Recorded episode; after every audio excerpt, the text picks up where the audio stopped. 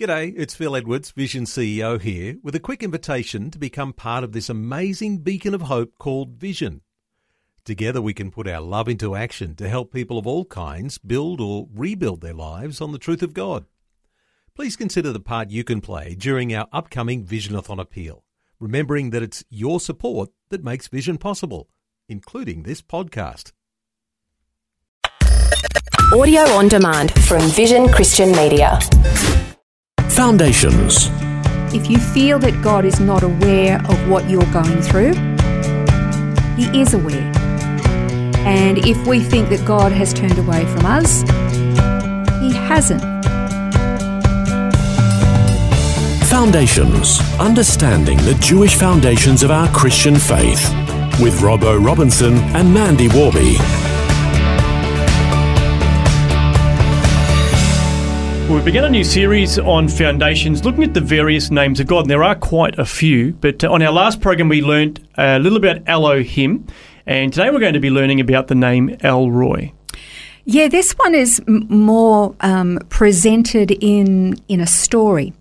I'll start by reading Genesis 16, 13 to 14. It says, Then she called the name of the Lord who spoke to her, You are a God who sees.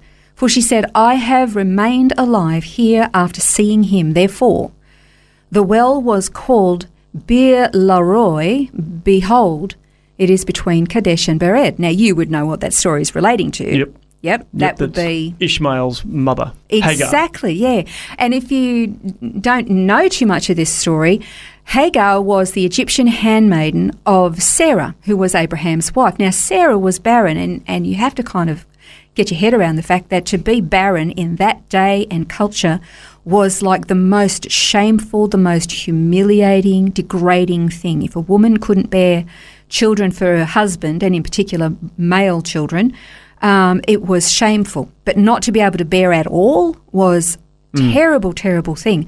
Now, God had already promised that they would have a child of promise, and it would be Abraham and Sarah's child.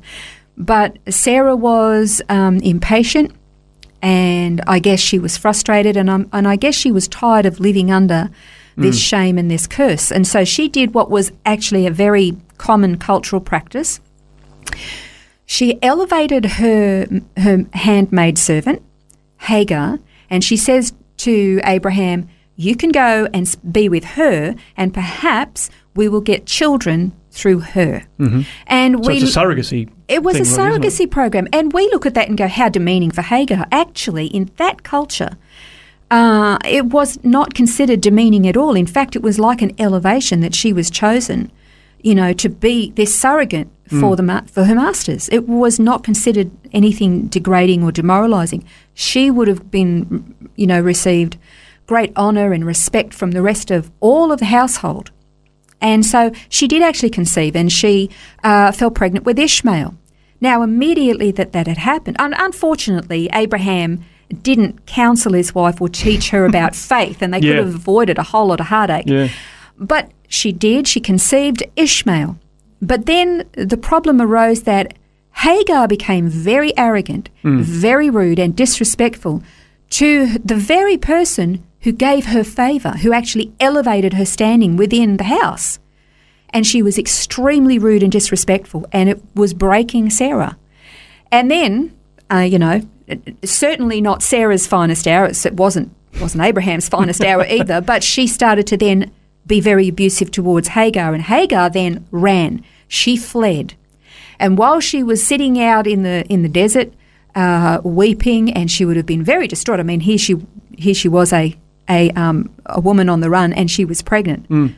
That would have made her very vulnerable. She would have been very scared, to be sure. But God met her. God revealed himself to her. And he, he also basically, she was aware that he could see her. She could hear, he could hear what was going on in her heart. He understood her fear. He knew where she'd come from. He even told her that she was going to bear a son, and she ev- he even went on to explain what kind of a Yeah, man he was going to be. He then went on to say that he was going to bless the child, that he would be prospered, he would be very, you know, um, he would have lots of descendants. So all of a sudden, Hagar is thinking the God of Abraham is a God who sees absolutely everything. There is nothing hidden from him. And that's where she called him El Roi, the God who sees. We, we learned in the previous program that El is the name for God and Roi means he can see. God sees. And this is amazing. So the, the thing was, she went back, but when God spoke to her, he didn't just say, Look, you will be blessed, your son will be blessed, and he will be prosperous. He actually said, You go back to Sarah and you be submissive. He was basically telling her, Don't be disrespectful. Don't you treat Sarah the way you have been treating her. You go back and you be submissive the way you were supposed to be in the first place. Mm. So God was looking after her, but He wasn't giving her a free rein to just go back and be the way she was either, because He could see what was going on all the time. So he- she went back, and of course, she submitted to Sarah and she behaved herself until Ishmael was born.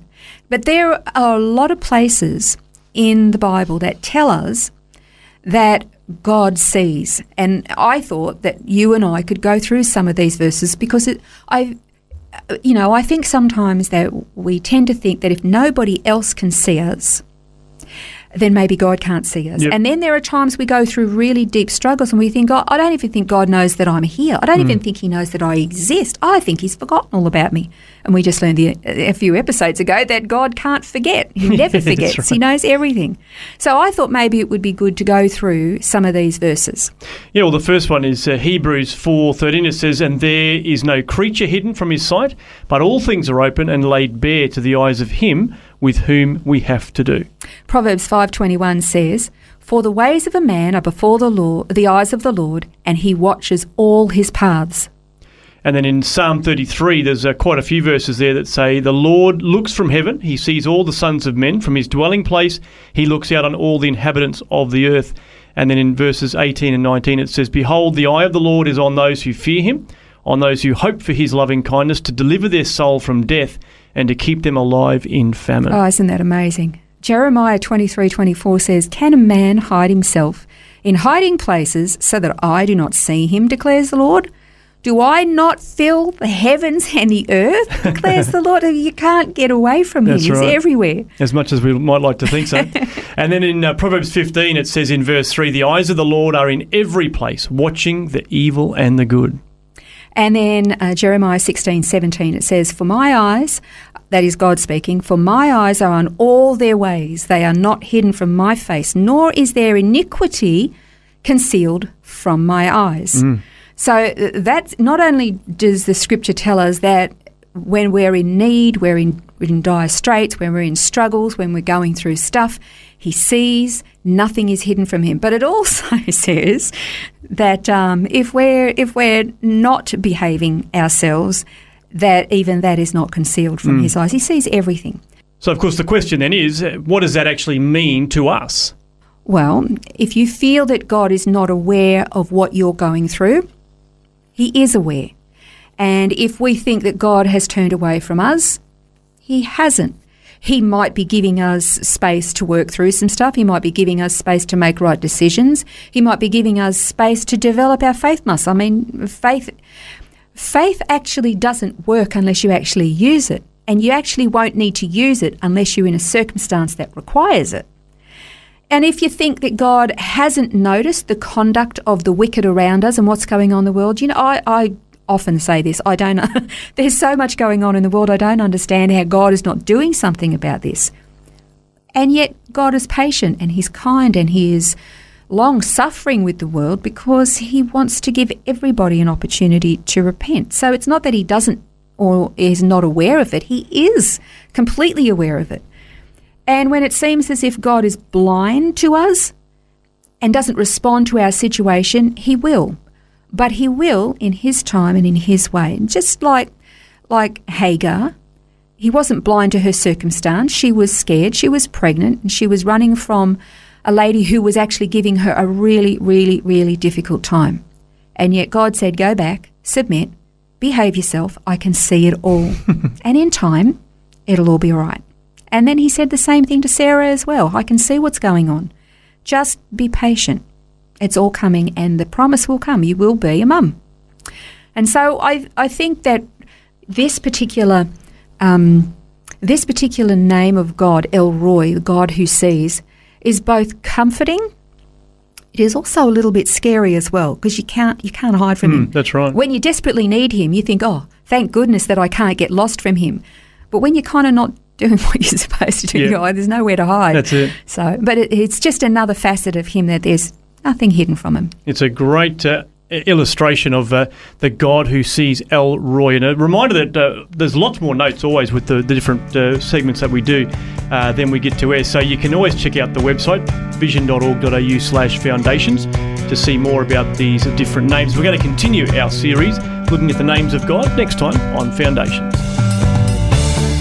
This has been Foundations, a look at the Jewish foundations of our Christian faith. For study notes, resources, and more, see vision.org.au slash foundations. Thanks for taking time to listen to this audio on demand from Vision Christian Media. To find out more about us, go to vision.org.au.